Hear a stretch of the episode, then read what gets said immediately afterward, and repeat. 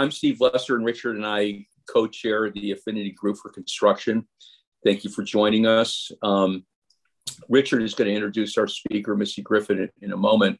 But I just want to tell everybody, whether you're watching this live or you're watching us recording, that if you have ideas for our affinity group moving forward or some topic that you'd like to um, present to the group, um, it's very informal. Uh, you don't have to write a paper. Uh, we're just looking to share knowledge among us uh, to make us better lawyers and provide our clients with uh, up to date information about trends in the industry. So if you have anything concerning any issue that you have encountered from a construction standpoint or trends in the industry, uh, please email both uh, Richard and I, and we'll be sure to get you on the agenda. So with that, Richard, uh, why don't you introduce our esteemed guest today? Uh, thanks, Steve. So everyone, this is Missy Griffin. Missy. Morning. Of course, everyone knows, uh, you can see her name. Uh, Missy is a fourth year associate in our San Jose office. Mm-hmm. Um, and she works on almost essentially construction cases, construction claims cases for the most part, from a million dollars to over a hundred million dollars. Uh, Missy and I work together on, on, on, almost exclusively most of her workload. Uh, prior to law school for about 10 years, she was in uh, real estate, real estate property management, and operations for a multifamily uh, operation on the West Coast. So I had great experience uh, actually before uh, going to law school. And like Steve and myself, she's very active in the ABA Forum on construction law. And in fact, uh, uh, in October, she um, was a moderator on a panel before 300 people, 300 plus people in the audience. So as a fourth year and ending her third year, uh, very good, uh, great, uh, great experience for her. And then finally, uh, Missy is a professor at Pepperdine Caruso School of Law, teaching real estate and the law, if I have that right, or law and real estate, real estate and the law. Yes. Yes. Uh, so a professor of law. So I do call her looks, professor. Looks so young, Rich. I don't understand. She's young. I mean, are she's done everything. professor. Steve, yeah, it's I, something about the firm. Haven't you noticed? Yeah, yeah I do. Yeah. Chris Singh is a so anyway. I call give, her. Give everybody hormone drugs for free, right? I call her professor. Okay. Uh, all right. With that, so Missy and I kind of put together this topic. Uh, excuse me, she put together this topic. But for Hunter, um, this is this as we go through this. This is not necessarily legal per se, but it's information which I think will be helpful for your clients. And I so she'll be glad to send you the PowerPoint. But um, so with that, Missy, let me turn over to you. Okay, perfect. So I'm going to go ahead and share my screen here so you can see a presentation. Um, and while I'm doing so, I just want to let you know also that this subject is near and dear to my heart. Um, my dad went to trade school and I come from a family of at least four generations of carpenters um, and project managers. So this was something that was fun for me to put together um, and um, will be a joy for me to share with you as well. So basically, what we're going to do, and feel free to interrupt at any time if you have any stories you want to share, anything you've heard from clients, anything you've seen in the news. This is a hot topic right now, uh, labor shortages in general. And maybe we're seeing that more so now because of uh, the pandemic. Um, but of course, we on this call know as construction lawyers that labor shortages are nothing new.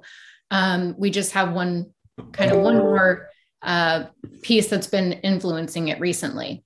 So we'll we'll go through a brief introduction. Like uh, like Richard said, this this is not necessarily strictly legal, but it's important for us to know so that we can better assist and partner with our clients. Um, we'll talk about labor shortages in general, pre-pandemic and post-pandemic. And yes, I'm using the term post-pandemic um, in a very optimistic way. I'd like to think that we're post-pandemic. Um, and then some causes of labor shortages and possible solutions that you can make for clients. So, introduction basically, why do we need to know information about construction labor shortages? We're not HR, we're not employment attorneys, um, but probably as you've noticed, we are the sounding boards for our clients and a variety, variety rather of topics, including labor shortages. um, and especially you know probably recently with covid compliance and what's happening on each job. Is there has there been an exposure? What are the rules?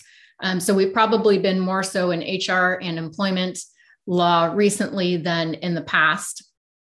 We also want to be able to anticipate our clients needs.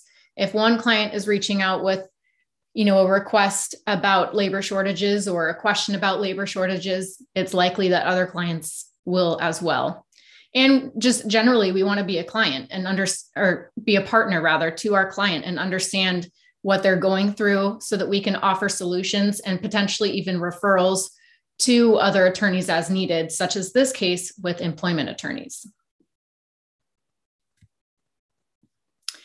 So, quick fact check for those on the line, and you could just raise your hand or even use emojis if if you um, know how to do so. But um, I'm wondering how many of you had clients that experienced labor shortages pre-pandemic. Okay. And if you were to throw out a percentage, would it be, you know, maybe 20% of your clients, 30%, 50%, 80%?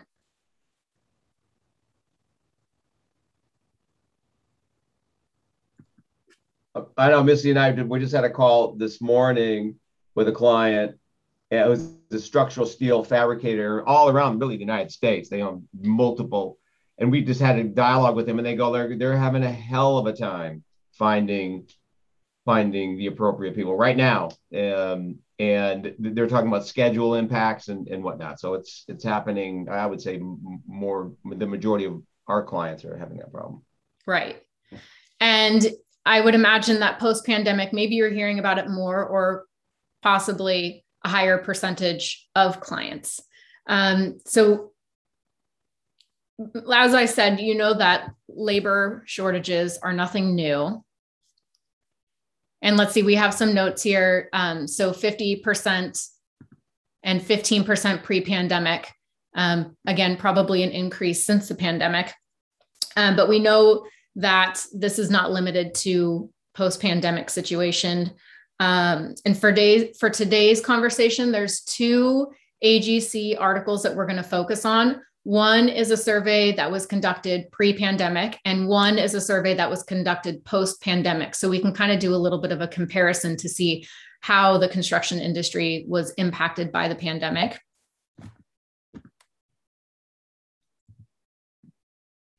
And at the end of this presentation, I have all of the references for articles that I'm using here. Um, so if you want to read this article, which I recommend doing so, um, it is available in the presentation, which I believe will be circulated afterwards. Um, so this is August 2019, about six months before the pandemic.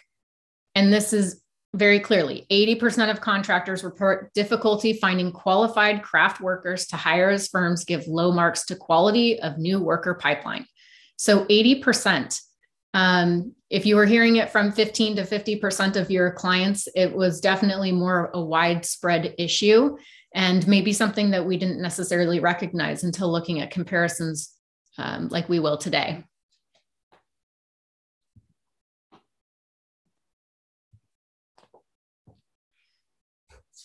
So, this article in summary basically says that the construction shortage, the construction labor shortage, is the greatest threat to the construction industry. Little did they know there was a pandemic right around the corner, right? Um, it also said that firms were responding to this issue by boosting pay and compensation to attract laborers and introducing specific technology basically to fill the gaps. So that includes technology such as BIM 360, some you know software, and also artificial intelligence such as drones and things along those lines. So a variety of different technology um, to basically take the reliance off of human capital. They also provided various stats, which we'll go through. Um, reaction to labor shortage pre-pandemic. So we're still in 2019. Um, supplement to technology. And let me see, I, I think I have more information about the, what this is. Um, okay, so just general use of technology computers, very basic technology in general. Um, that was 29% of construction firms. 25% were using cutting edge solutions, so artificial intelligence, drones, robots, 3D printers. 23% were focusing on lean construction techniques, techniques, basically using BIM 360 and focusing on offsite prefabrication. And at the same time that this is happening, 44% reported that they were increasing construction prices, and 29% were putting longer completion times into bids because of the lack of workers. So, of course, you have lack of workers, it's going to take the project longer, it's going to cost more.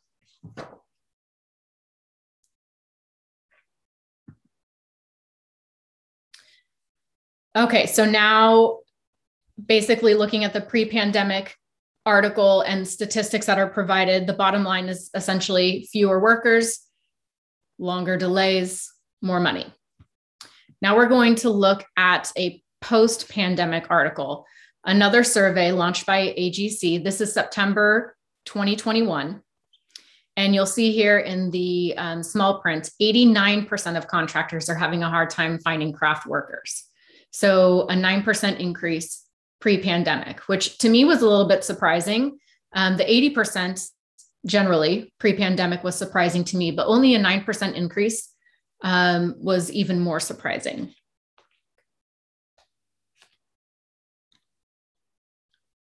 Missy, was there a distinction, a regional distinction? So, for example, in the South and the West, the percentage of that was higher like this, and then maybe in the East and Midwest and the, the percentages were different. Did they did they break it out that way or no? The second survey, the one that we're looking at now, did. Um, and I don't know that it was necessarily um, based on which regions were having a harder time finding craft workers or which have bounced back. Um, but in one way, it was reflected regionally. And there's a lot of statistics that we also aren't going to discuss in this article that are really interesting too. And this one similarly is linked um, at the end of the presentation. So if you're interested in looking at these articles, or perhaps you've already seen them, um, they're pretty interesting to take a look at. So there's even more statistics that were provided in this article, likely because COVID-19 at this point had, had occurred. Um, 75% of construction firms reported that they were experiencing delays. 57% of construction firms reported that they were experiencing delays specifically with delivery. And remember, especially in early pandemic, it, we were having a hard time getting any materials and packages, even if it was just retail, um, delivered on time due to COVID restrictions. 61% of construction firms um, said that the delays were due to labor shortages. 30% reported that it was due to lack of approvals, um, lack of inspector availability, and owner's directive to halt projects. Which actually, I'm surprised that that one's not higher. And then 93% were experiencing increases in material costs. It would be interesting to know what this is today because I think it's become a larger problem. And in fact, this was a Legis topic that was discussed. Uh, what was it, Richard, last month or the month before? I want to say it was no, November, I think, wasn't it? Oh, November? Gosh. Yeah, it was November. Yeah. Okay. And that was a really interesting topic as well, um, talking about um, the kind of backlog and how that's impacting construction. They also broke it down um, in terms of canceled, postponed, or scaled back projects and how not all areas of construction were impacted equally. So 100% of building contractors reported that they had projects in this category of canceled, postponed, or scaled back.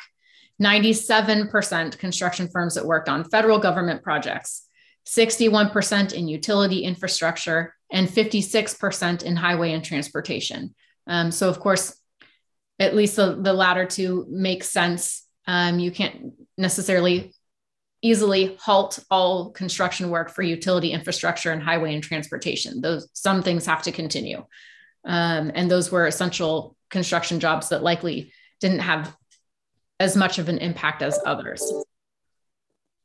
It would seem to me that the latter two categories have less materials, right? So maybe you just have concrete and steel, rebar, aggregate, and those types of things versus other projects which have many more materials and finished materials and what have you. So that, I, I would think that that would play into that difference or that dichotomy.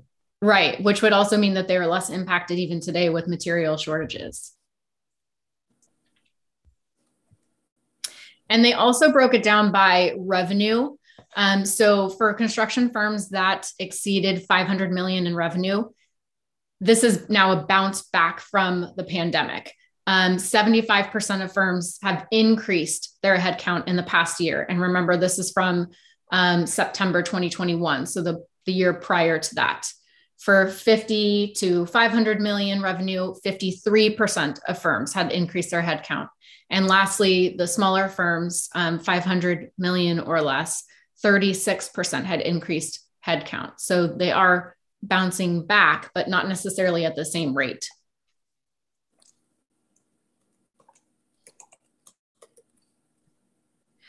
Okay, so we covered the two articles AGC pre pandemic, post pandemic, and of course, the worsened conditions due to the pandemic, that's 9%. Um, the AGC also asked its respondents in the post pandemic to respond in, in terms of what is causing the labor shortage. So 72% of construction firms said that it's lack of skills. And one of the main things that falls within lack of skills or inability to hire is the ability to pass a drug test. And this can be its own webinar. um, there's so many rules around this now. And of course, it differs on the state level. Um, but this is something that, of course, the construction injury is in, industry rather is having a hard time with.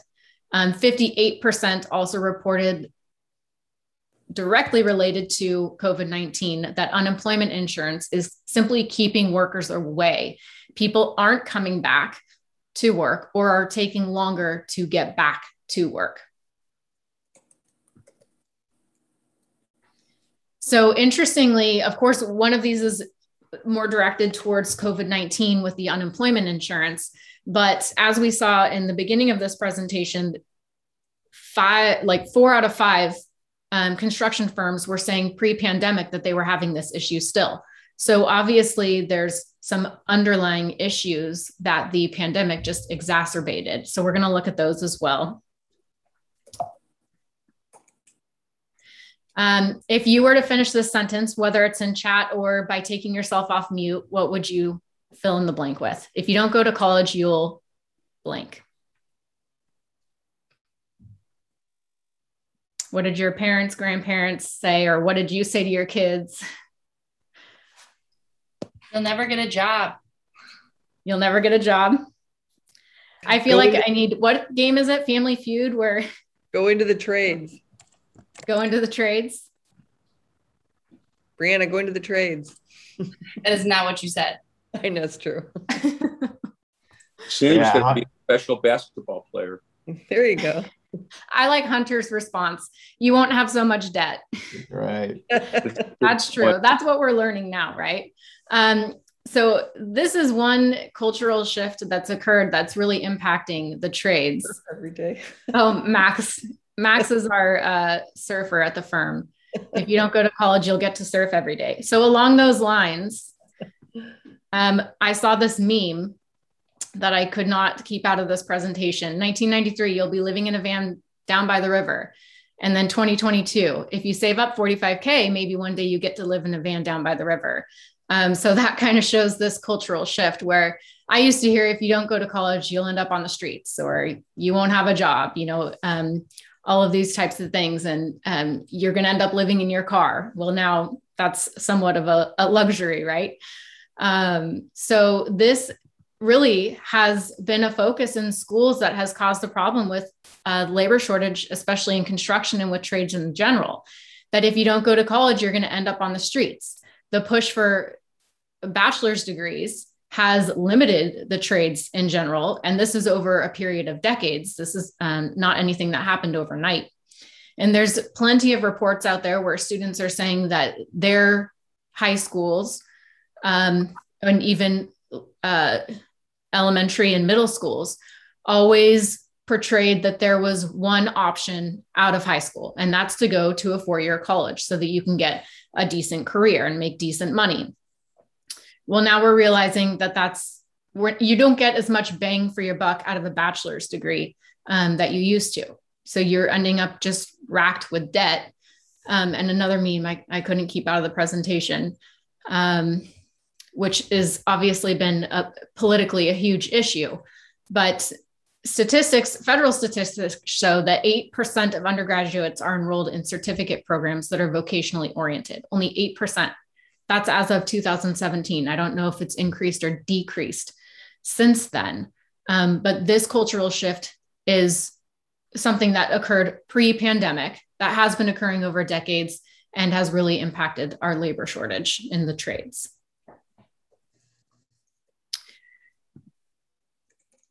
So, the good thing is that states are recognizing this need. Of course, it's become exacerbated now, not only with COVID 19, but with the fact that baby boomers um, in skilled trades are getting ready to retire or are retiring. And there aren't any um, skilled tradesmen to or women to fill those positions. So it's becoming a recognized problem now. And states are taking action. For example california launched a $6 million campaign a few years ago to revive repu- the reputation of vocational education. That includes kind of rebranding um, because the push and the focus was on four year degrees for so long. And there's also some chatter um, that college debt, as we've discussed, is pushing Gen Zs back to the trades um, because they're seeing, you know, people like me and Max um, who went to law school and have tons of debt that we're going to be paying off happily. Um, and not necessarily everybody wants to get into that debt and live in the van by the river and surf every day. And there's another statistic, which for California is a little bit hard to swallow. Um, there's, I think it was 20 million, no, not 20 million, 20 million, but the multi-million positions within the United States that require zero education um, in terms of uh, formal education, no associate's degree, no bachelor's degree, um, some some type of trade school that begin at um, $55,000 a year. And again, for California, that's a little bit tough to swallow just because the cost of living in California, and I'm sure some other areas within the United States. But if you're going into that without having to pay, you know, $2,000 or more for, uh, you know, college payments on a monthly basis, then in many areas in the United States, that is a good living um, and those positions are currently open. There's a there's a colleague of ours, a former partner, who went in-house general counsel at a uh, general contractor, and they just focus on California. And I think their revenue is about 700 million.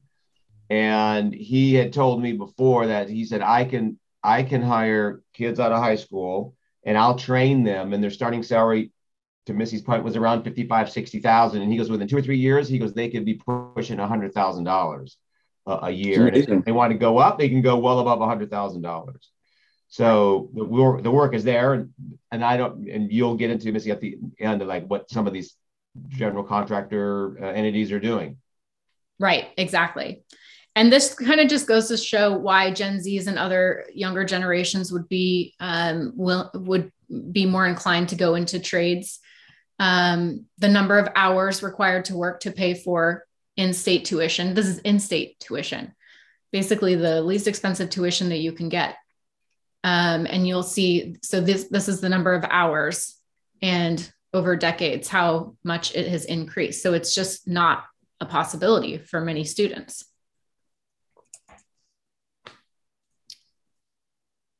Okay, so possible solutions. These are the main five solutions that we're going to talk about for clients. Um, it may be that one or two um, would work better for a particular client than another, but they're all really great options depending on um, where your client is located and what kind of issues they're facing in terms of the labor shortage.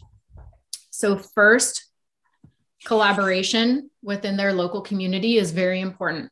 Um, I mean, I remember when I was younger and in school, we would have parents come in and talk about what their career was and what they did. And a lot of, I mean, I had my dad come in and talk about construction work and what that meant. And I went to work with my dad, um, you know, bring your daughter or son to work day.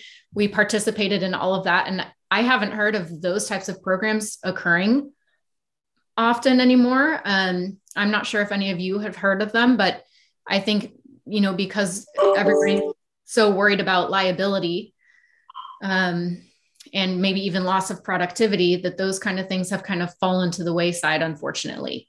But highlighting those trades and what people do when students are younger is really important. So pairing with high schools um, charter schools which are focusing on um, stem courses so science technology engineer mathematics um, oftentimes those are free programs for students that want to focus on stem within their community um, career academies. Um, there's also the ACE Mentor Program of America, Architecture, Construction, and Engineering, um, the, that clients compare with. And of course, community colleges um, that offer vocational programs as well. And Hunter is saying here that um, his firm sponsors a nonprofit that builds a house a year with high school students. So exactly such an impactful um, program for high school students to be involved in and see exactly you know what it takes to build a house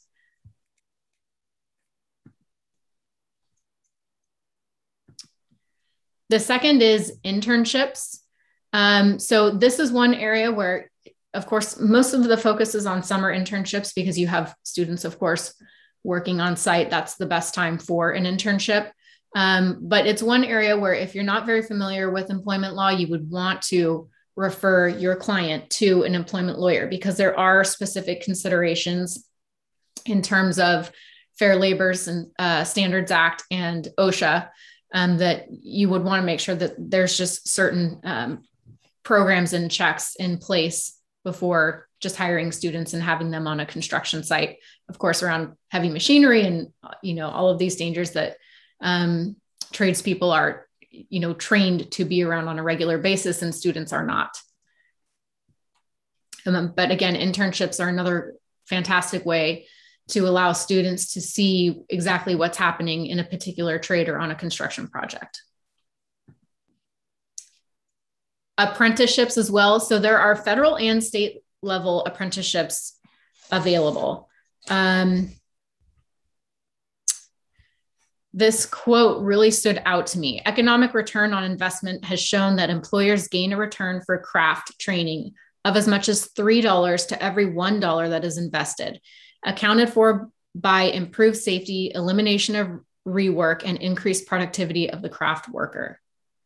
Um, and apprenticeships are also pretty unique because some offer college credit that can um, kind of uh, carry over for an associate's degree or a four year degree. So, for someone who's not necessarily sure what they want to do um, for their career, rather than going into, you know, directly into a four year degree and incurring all of that debt, an apprenticeship is a great opportunity to see what something is about, to see what a specific trade is about, and not necessarily lose the opportunity to earn college credit.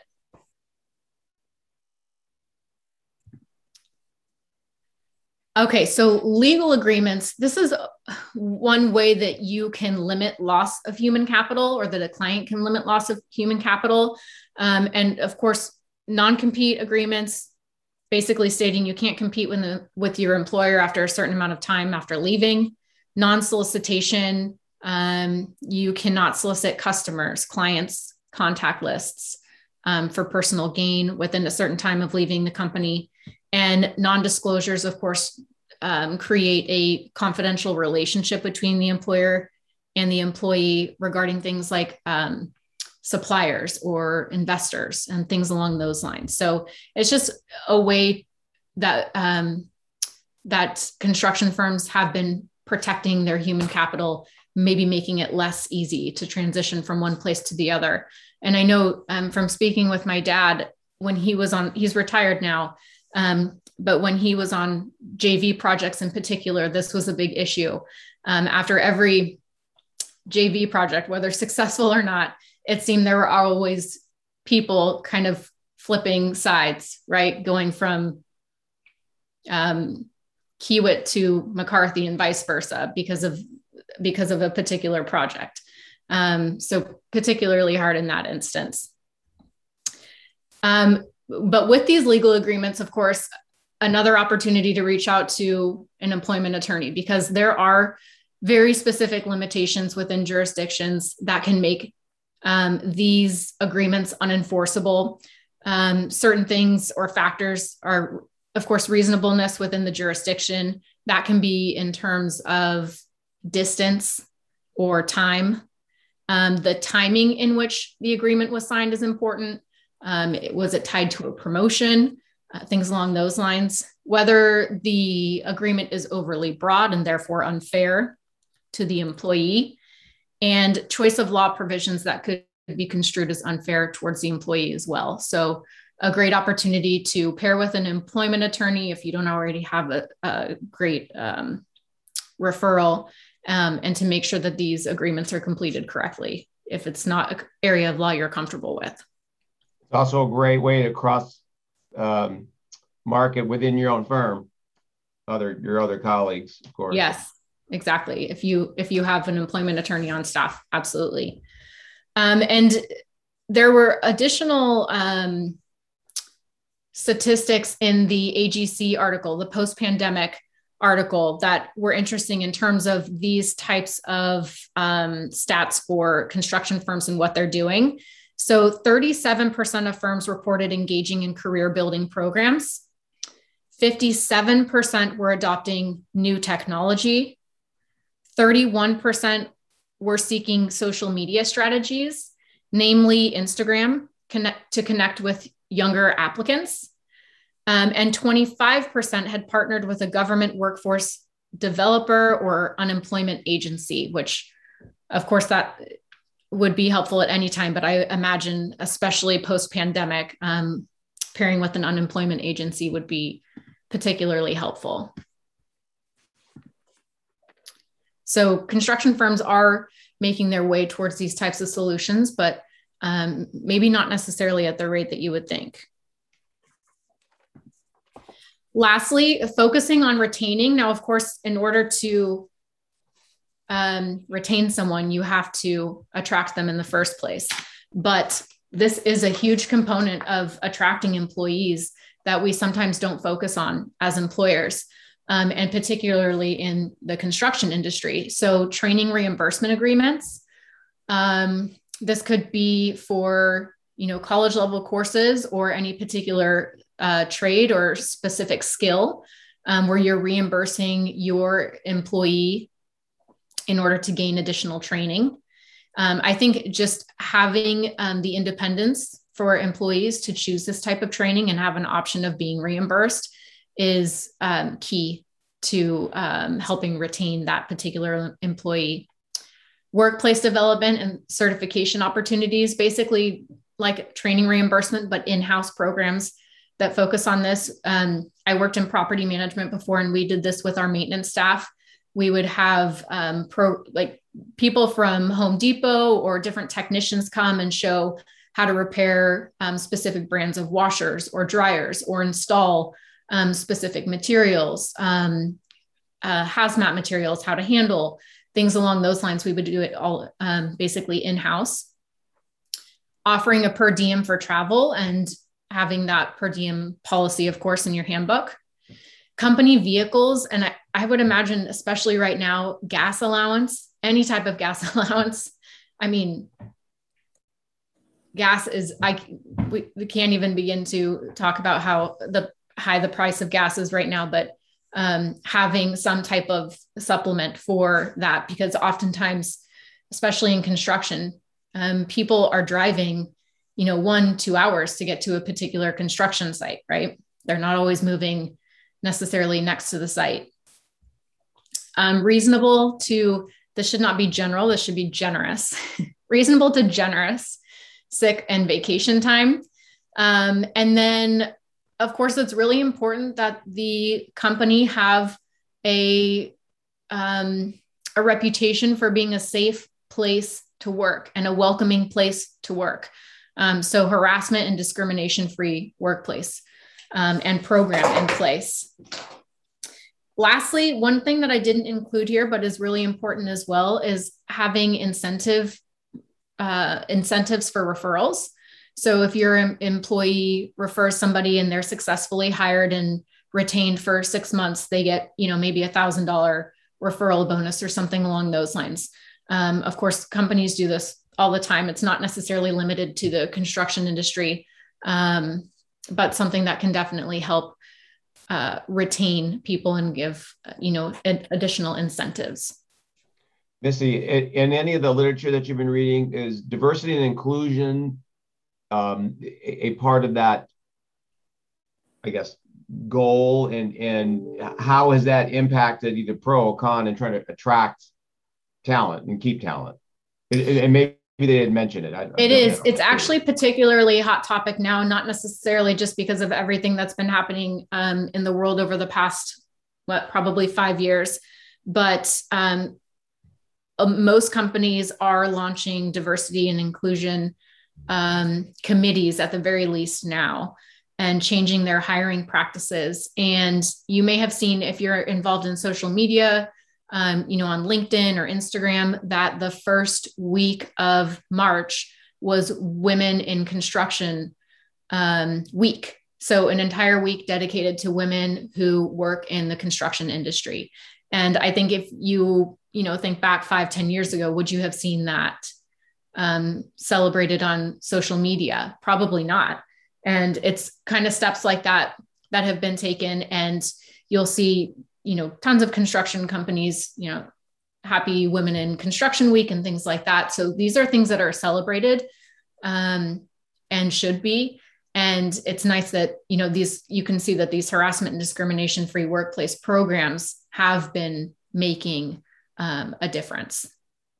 And to that end, I read during last week, last week, the, during the first week of March, um, that there's only, I think it's 8% of people in construction are women. So there's a lot of room for growth there. Um, and I think that it's important that um, our clients focus on things like that as well.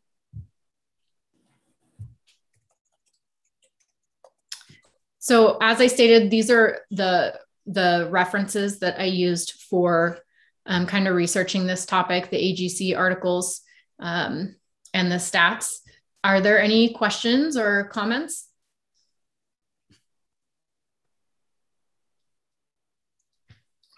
Misty, one thing that um, wasn't mentioned on the incentives would be to have like executives being able to work from home um, as part of the flexible aspect. And those people that don't necessarily need to be on the ground that maybe do uh, you know monitoring of these construction jobs or whatever um, schedulers that kind of thing. Right. A fl- flexible work schedule to the extent that, that it's possible. Yeah. Yes. Definitely. That's a good one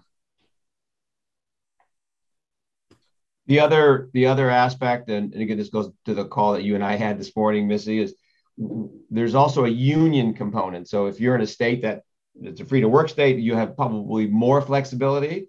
If you're in a state or an area that is you or in an industry that's strictly union, and this had been a structural steel fabricator, and they're heavy union, and they always have to go to the union hall. So a lot of their flexibilities are slightly more shackled, if you will, but they have more the, right. the apprentice program and so and so on and so forth. So they do have some of those those issues that are different than uh, a non-union company.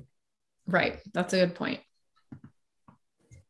Missy, do you see any of these any of these shortages, the labor shortages and the material shortages? Do you see any what the future might look like in the next couple of years as to how that's going to move forward?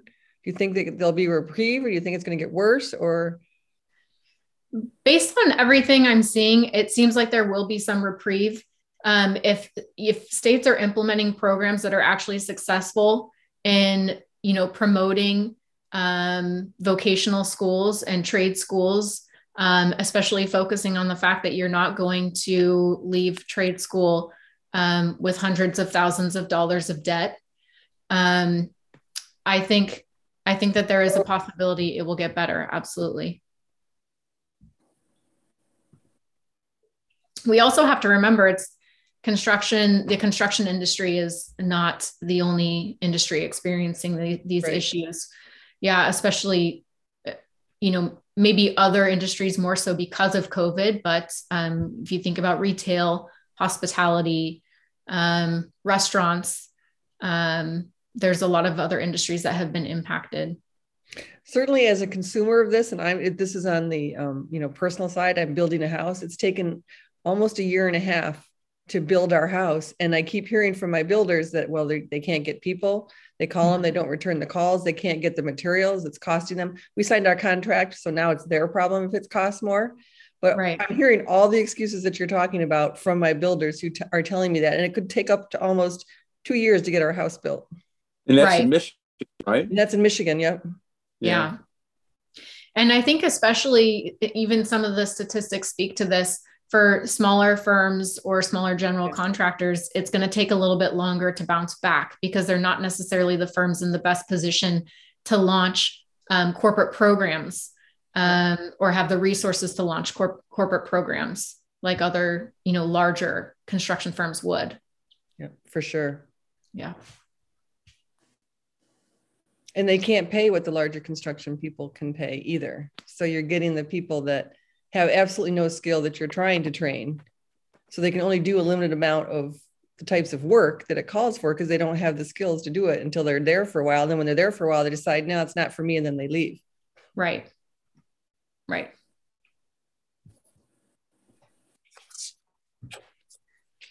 Well, thank you so much um, for spending the morning or afternoon. Um, if you have any questions, feel free to email me and um, I'll I'll make sure that I send you the PowerPoint so that that can be circulated.